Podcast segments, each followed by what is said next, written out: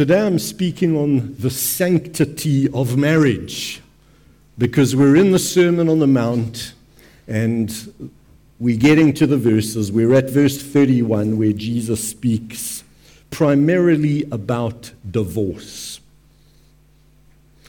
And you can appreciate, as I well do, that this is an extremely difficult and delicate subject to speak about today. I think it is the most difficult subject that a pastor will ever speak about. For many today, the, the pain of divorce is real in your lives. Perhaps you've personally experienced divorce firsthand.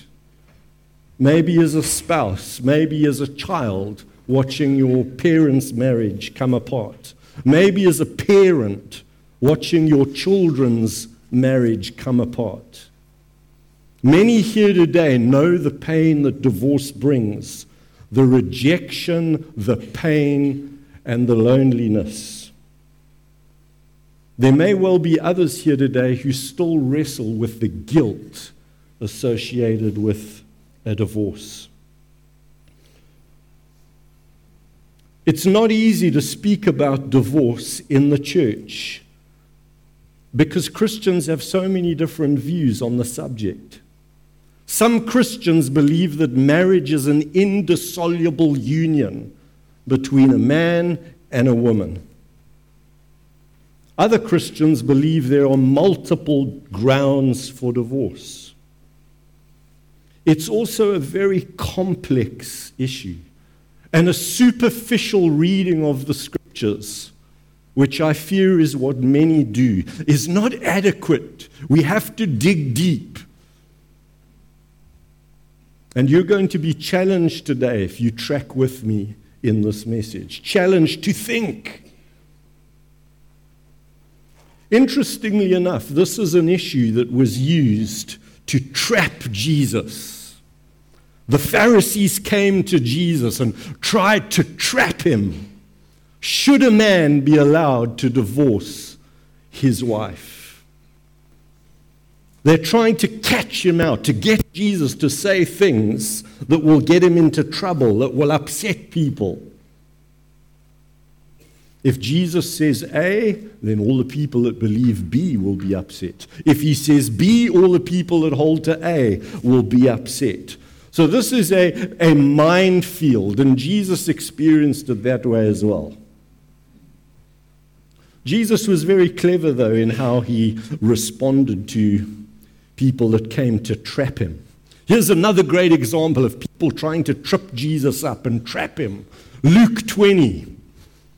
Jesus, was John the Baptist a prophet from God, or was he just a man doing his own thing? Jesus knows this is, this is a serious trick question now because if he says, yeah, whatever he is, someone's going to be upset. Is my mic dropping, Trevor, again? Let me revert to something else. How, how does this one sound? Much better, good. So there were other examples where Jesus said this Well, you've got a question for me. I'm not going to answer your question until you answer my question. So that was one, another way he got out of things. Another way of getting out was simply to say, People, I'm not going to tell you what you're asking about John. And I've been very tempted to do the same myself. to plead the fifth.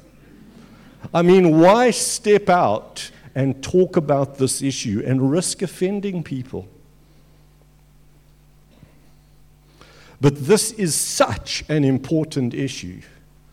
The church has to speak about divorce and remarriage. And sadly, it's not spoken about often enough.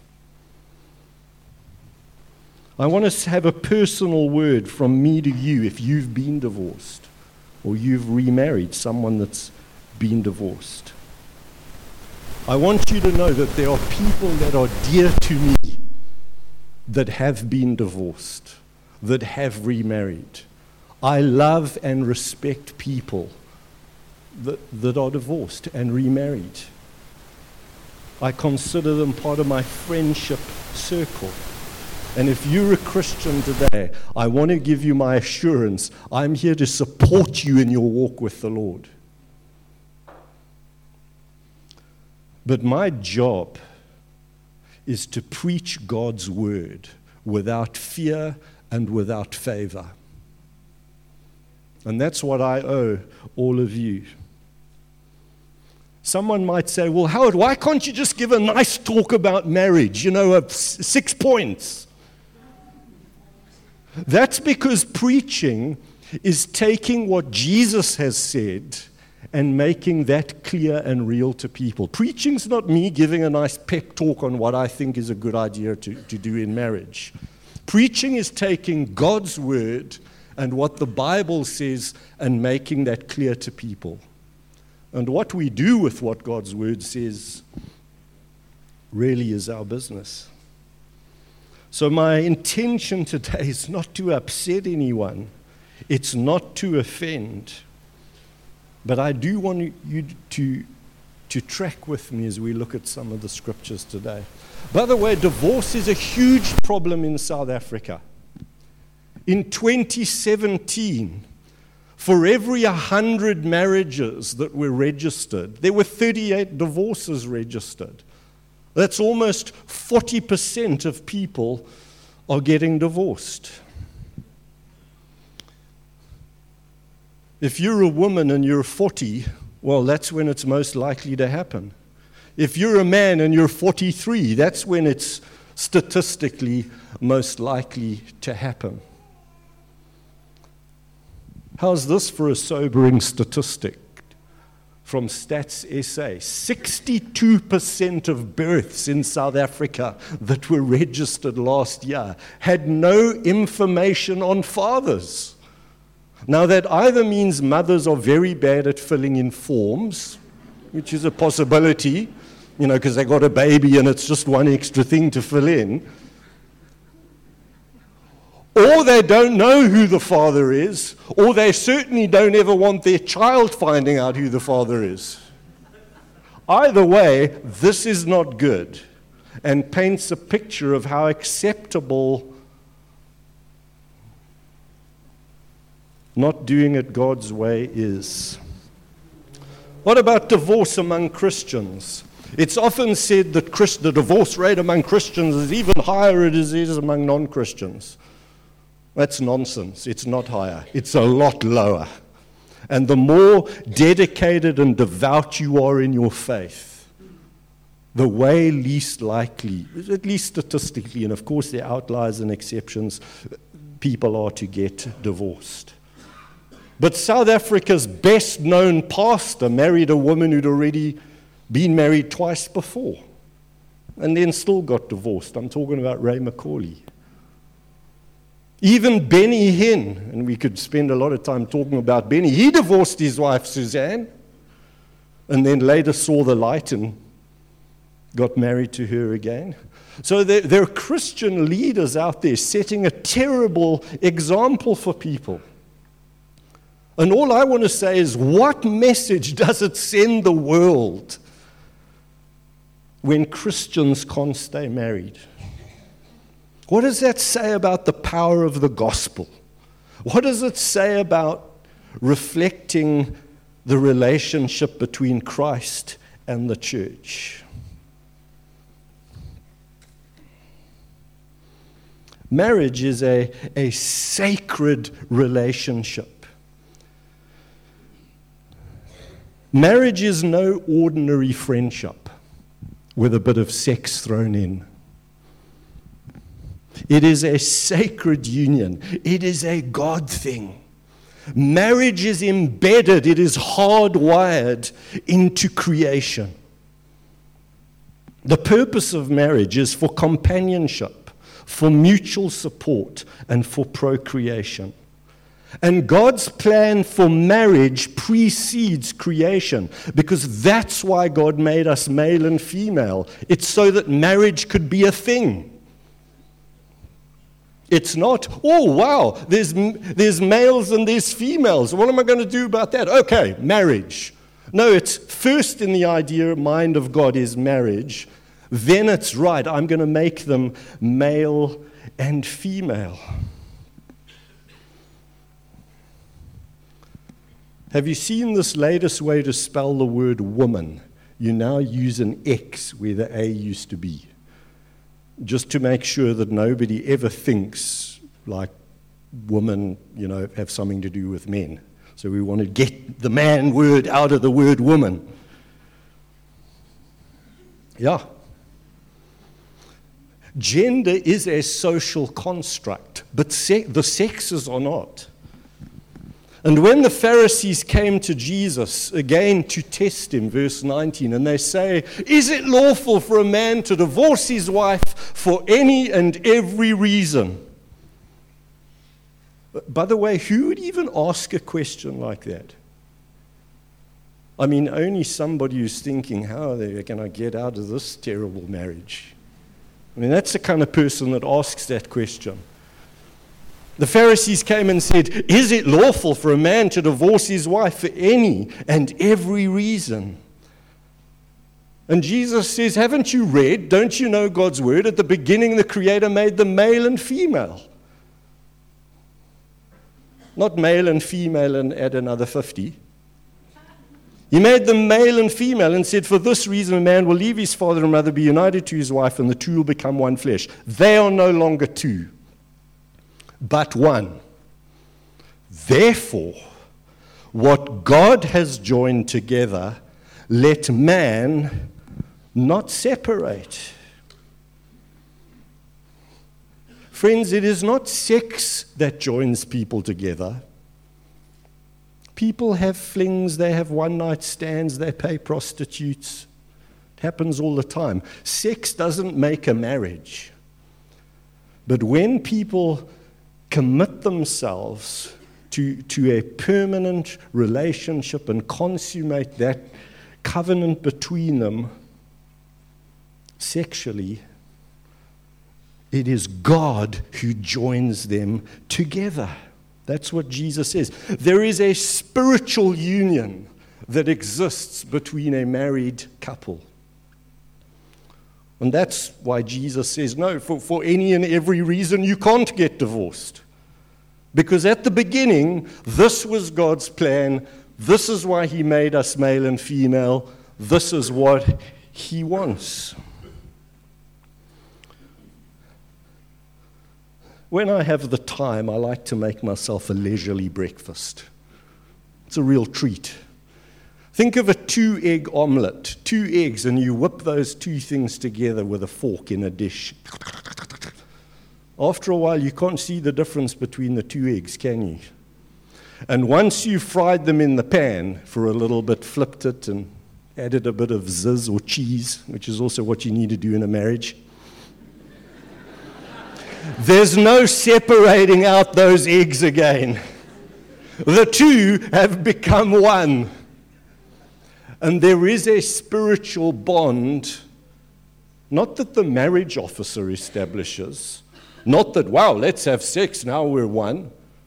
No, which God joins two people together. Let me quickly say, I do believe there are situations where divorce does need to happen, particularly where there's domestic violence, where there is ongoing substance abuse and, and children and others are in danger. Sometimes I've had to counsel people to divorce when financially it is so messy that there just needs to be closure to this terrible situation. And so I'm not saying that there are not real reasons why sometimes people have to divorce. But if we're totally honest, there are three prime primary reasons why people get divorced these days in our society. The first is, and if I've heard it once, I've heard it a hundred times I've fallen out of love. Friends, that is no grounds for getting divorced. Here's a nice one that you'll hear from time to time. I think I will be happier without you. Okay, that's really good. Go ahead and think of yourself. Yeah, yeah. I'll be happier without you. How does that make the, the other spouse feel? And then there's the, I've found someone else I'd rather be with. Sorry, you just didn't kind of shape up. And none of these reasons are legitimate reasons for divorce. They fly in the face of your Christian testimony and God's intention for marriage. Friends, I don't have to share with you today that the church is very confused about marriage and divorce. Very, very confused. The Catholic Church has a very strict view of the sanctity of marriage.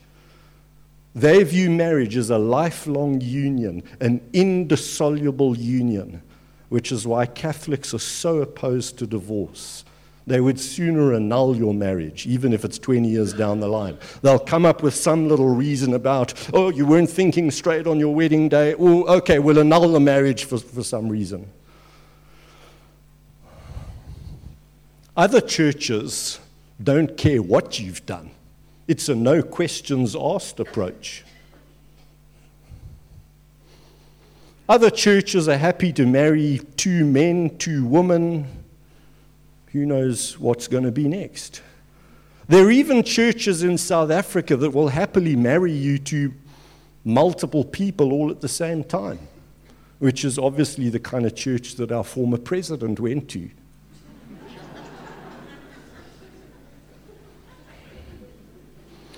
So sad to say, there is a rather large gap between what the Bible teaches around marriage and divorce and remarriage and with what churches practice. And I can assure you they can't all be right. It's not a case of, well, everybody's right. No, no, no, it's not a case of everybody's right. Because these are completely contradictory ideas. There's even a very well known church, you will have heard of this church, that started so that somebody could get divorced Of course, it's the Anglican Church. And I'm talking about 1534, when King Henry VIII fell out of love. He was married to Catherine of Aragon. And they'd been married for 20 years already. But one of her handmaidens took his fancy. Anne of Boleyn. And so there they are. And so he said to the Pope, Pope, I need an, an annulment. I need out of this, and I need the church's blessing to, to have another round. Now, the church would have probably, the Pope would have probably found a way to grant an annulment, okay, because that's how they used to operate back then, particularly if you're a person of power. Um, but unfortunately, in this situation, um, Catherine's nephew uh, happened to be quite high up in, in royalty, and so the Pope was put in a bit of a difficult position. So he said, Sorry, King Henry, I'm not going to do that. And so he said, Well, don't worry, I'll just start my own church. Okay, and that's where the Anglican Church came, comes from. Um, and the, he went on to have a few more wives. There they are. Uh, poor old Catherine Howard uh, got beheaded, um, but a couple of annulments in there. That's the official list. What's my takeaway from this story? And I think it's a very wise takeaway. It's this sometimes Christians do and say things for their own selfish gain and not really because it's what the Bible teaches.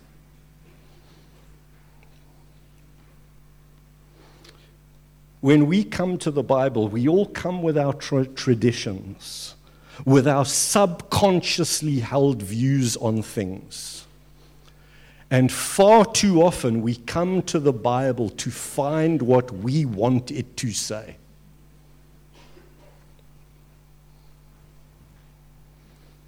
The hard thing about interpreting the Bible is to do it in as object, objective a manner as possible.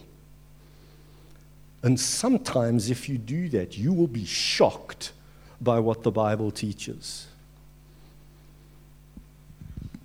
Let's come now to Matthew 5 and Jesus' Sermon on the Mount. You've heard it said, Do not commit adultery. But I tell you that anyone who looks at a woman lustfully has already committed adultery with her in his heart. If your right eye causes you to sin, gouge it out, throw it away. It's better for you to lose one part of your body than for your whole body to be thrown into hell. If your right hand causes you to sin, cut it off, throw it away. It's better for you to lose one part of your body than for your whole body to go to hell. Jesus obviously takes this whole sinning story quite seriously, maybe a lot more seriously than we do. Verse 31 It has been said, Anyone who divorces his wife must give her a certificate of divorce.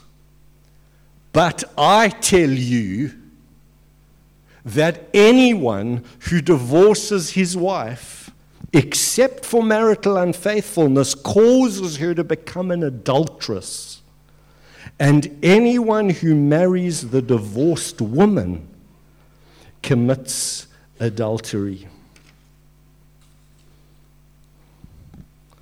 Again, I say to you, you've heard it said long ago don't break your oath, but keep the oaths you've made to the Lord. Verse 37 Let your yes be yes, and your no, no. And if you've ever been in a marriage ceremony, you'll know that there's a yes there and there's a forsaking all others. There's a no as well.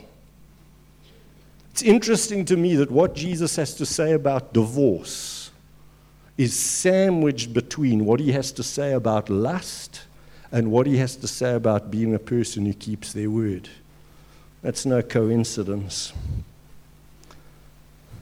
So when Jesus starts to speak about divorce, it's the same pattern throughout the Sermon on the Mount. You've heard it said, it used to be like this. This is what you thought it was but now I'm showing you a new way to live. Verse 31. Verse 21, you've heard it said about murder, but now I tell you. Verse 27, it was like this, but now I tell you. You've heard it said about an eye for an eye, but now I tell you, you must love your neighbor as yourself. Verse 43, you've heard it, but I tell you. That's what's happening here when Jesus talks about divorce. He says, You've heard it was like this, that Moses gave a certificate of divorce, but now I'm telling you from here on, this is what applies. You'll also notice that he says, Anyone. It's a blanket statement. If anyone divorces his wife, except for marital unfaithfulness, causes her to become an adulteress.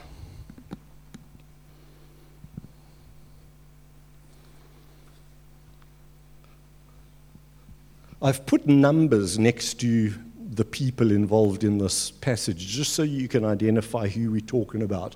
There are three people spoken about here in the Sermon on the Mount. I tell you the truth, if anyone, that's person one, divorces his wife, that's person two, except for marital unfaithfulness, causes her to become an adulteress. Now they introduce a third party, a third person. And anyone, person three, who marries the divorced woman, our previous number two, commits adultery. Have you, have you seen that before? Do you, do you know what the significance of this is? And it's not, a, it's not an isolated text. Jesus says the same thing in Luke 16. This time there are four people. Anyone who divorces his wife, person two, and marries another woman, person three, now that person who did the divorcing, the man, commits, is committing adultery. And the man, person four, this is now a fourth outside party that's got nothing to do with one, two, or three and if the man four who marries a divorced woman, it could be two or another divorced woman, commits adultery. Friends, I'm not making this up. This is what Jesus said. And, and some or other how we have to wrestle with it and, and try to work out what it means for us today. I can only conclude for myself that the reason this is so is because Jesus does believe that marriage is an indissoluble union. And so, when other things happen, even with innocent people unrelated to the initial divorce and marriage, there, are implications for that new marriage. What what are we to make of this, Matthew 5? This whole idea of the Old Testament allowing for divorce. It, it's actually immaterial because Jesus said it used to be like this, but this is how it needs to be from here on, I say to you. But what are the facts around divorce in the Old Testament? Well, there were two schools of thought there was the school of Hillel and the school of Shammai. It's the old liberals and conservatives. Hillel and his cronies said divorce was okay for anything, even trivial things. You don't like your wife's cooking, get another one. Shammai was a far more godly man, I can only assume. He held that divorce was only permitted in the Old Testament for serious things such as adultery. So when people come to Jesus to test him in, in Matthew 19, they're trying to find out are you with Hillel or are you a Shammai guy? The Pharisees came to test him. They asked, Is it lawful for a man to divorce his wife for any and every reason? Are you with Hillel or are you with Shammai? We want to know, Jesus. And he says, Haven't you read? At the beginning, God created the male and female so that the two would form a new unit, become one flesh. They're no longer two, but one. Therefore, what God has joined together, let man not separate.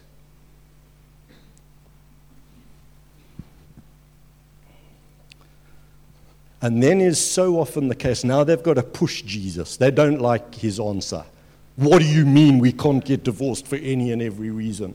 Well, what do you mean Moses allowed divorce, Jesus, don't you know? He commanded that if divorce happened, there was to be a legal certificate to give the woman some measure of protection, at least know what's going on.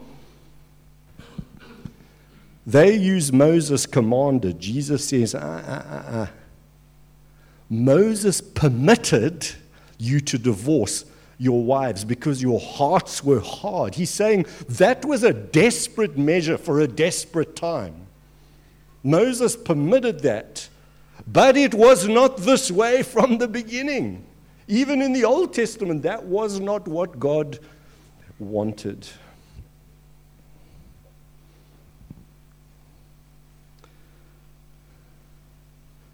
And Jesus' response to that is I tell you that anyone who divorces his wife, except when there's been marital unfaithfulness, and marries another woman, commits adultery. And I want you to notice the disciples' response because I'm going to come back to this. I warned you earlier, this is a real thinking sermon, okay? I want you to notice the disciples' reaction. They say, if this is the situation between a husband and a wife, it's better not to marry. They're blown away by what Jesus has said. And why would they be so surprised and shocked to find out that Shammai was wrong, right all along? I think there's something else going on here. What is this verse in the Old Testament that purportedly allowed for divorce? Well, we read about it in Deuteronomy 24. And what's clearly going on, which I, uh, my understanding is that this is refers to a man getting married to a woman and on his wedding night discovering she's not a virgin. And that's not what he signed up for, and that he's been misled. And that is the indecency that he finds in her, and so he wants to end the marriage. This is not talking about living with someone for 20 years and then thinking you want out.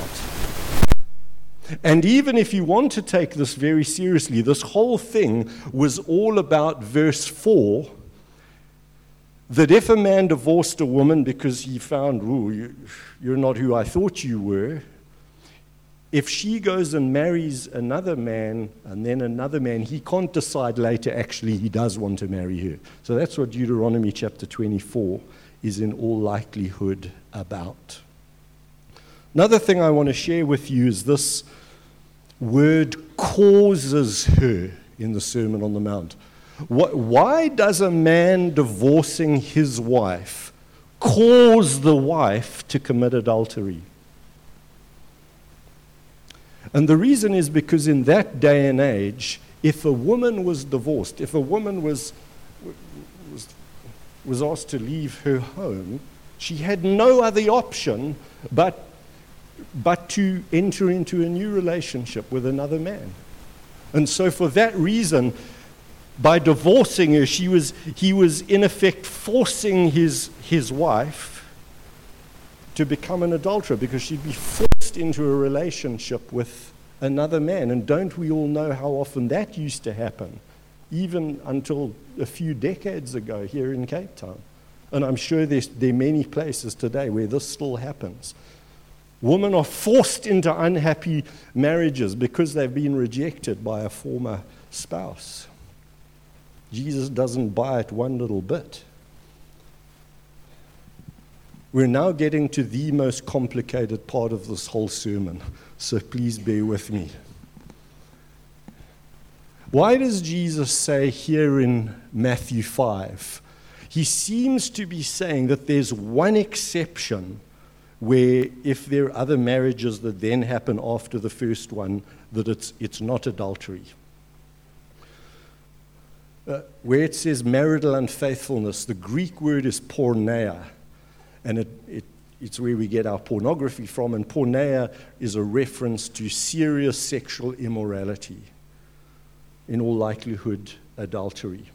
So, three views have been proposed. The first is that there would be some Christians that say, well, in Jesus' mind, if there's a been adultery, that is grounds for the innocent partner to be able to remarry. If that's the situation, except in that situation.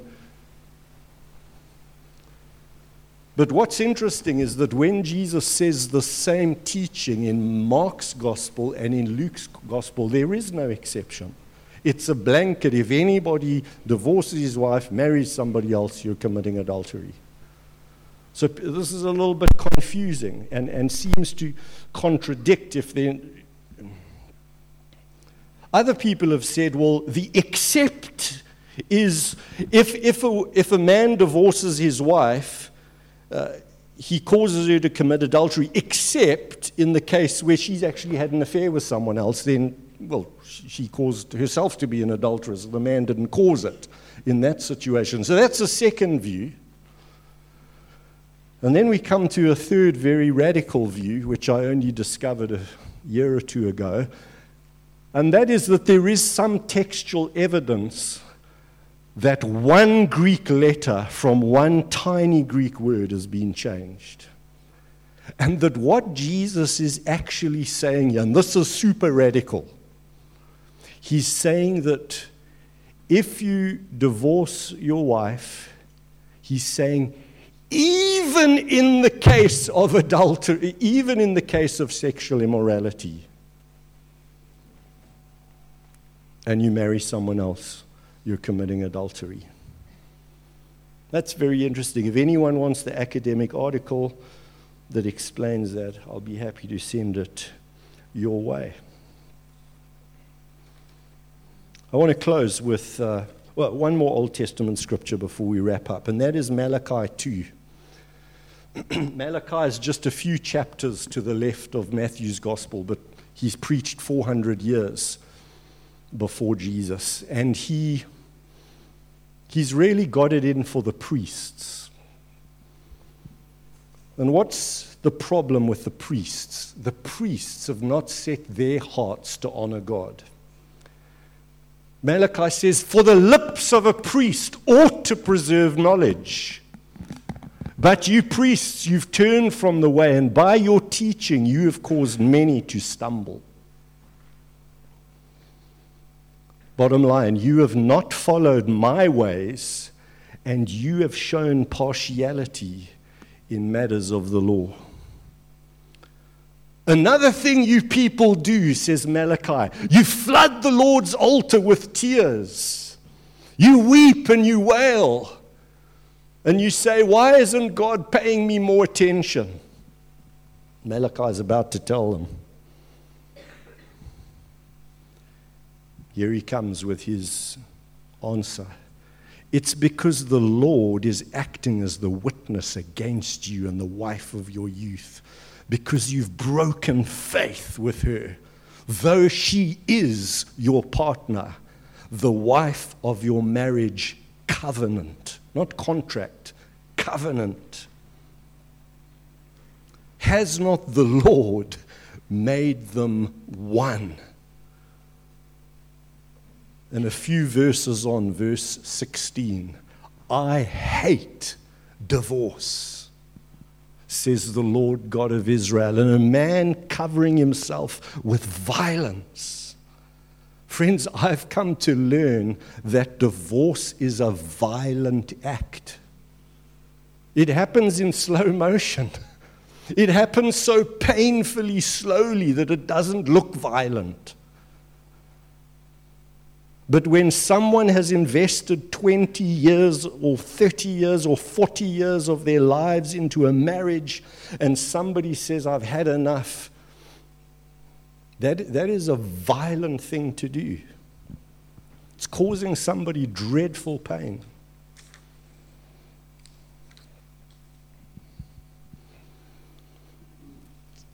The Lord hates divorce because of the pain it causes people, the people involved, because of the message it sends to other people, and because of other things too, which we don't have time to get into. I want to end on a positive note. Two quick stories. The first is John chapter 4. Here's Jesus meeting a woman at the well. You know the story well. And Jesus says, Hey, I've got something very exciting to tell you. Please go and get your husband so I can share it with both of you. She's like, I don't have a husband. Jesus is, kicks into prophetic mode. You're, you're very right about that. You've had five husbands, and you're living with a guy right now who's not your husband. What you have said is quite true. and you know what's happened next? Jesus reveals to her for the very first time that he is the Messiah. No other person in the world has ever heard Jesus saying, I am the Messiah. But he saves that moment for this woman who's on to her sixth common law relationship.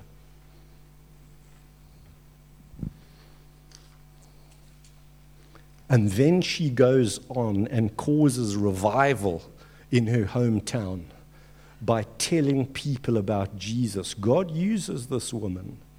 Yes, she's been with six men in relationships, but Jesus is respectful to her, reveals something amazing to her, and goes on to use her. And the final story I want to share with you is from John 8 a woman is caught in the act of adultery. How you can catch a woman in an act of adultery and not a man is, is I mean, maybe it was one of these virtual porn setups.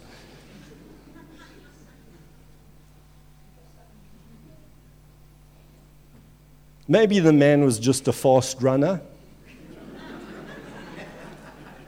Maybe he was Jewish and she was a Samaritan, so kind of the rules applied slightly differently. Maybe he had friends in high places who protected him. But whatever the situation, the woman is brought to Jesus.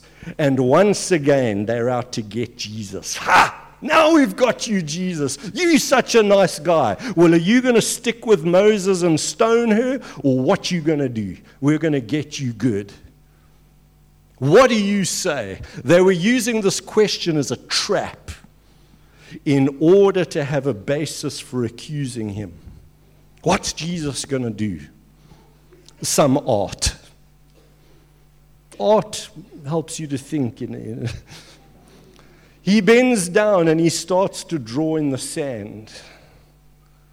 People are, okay, what's it going to do? The woman is quaking and shaking. Am I about to be stoned to death because this crowd really does want to kill me right now?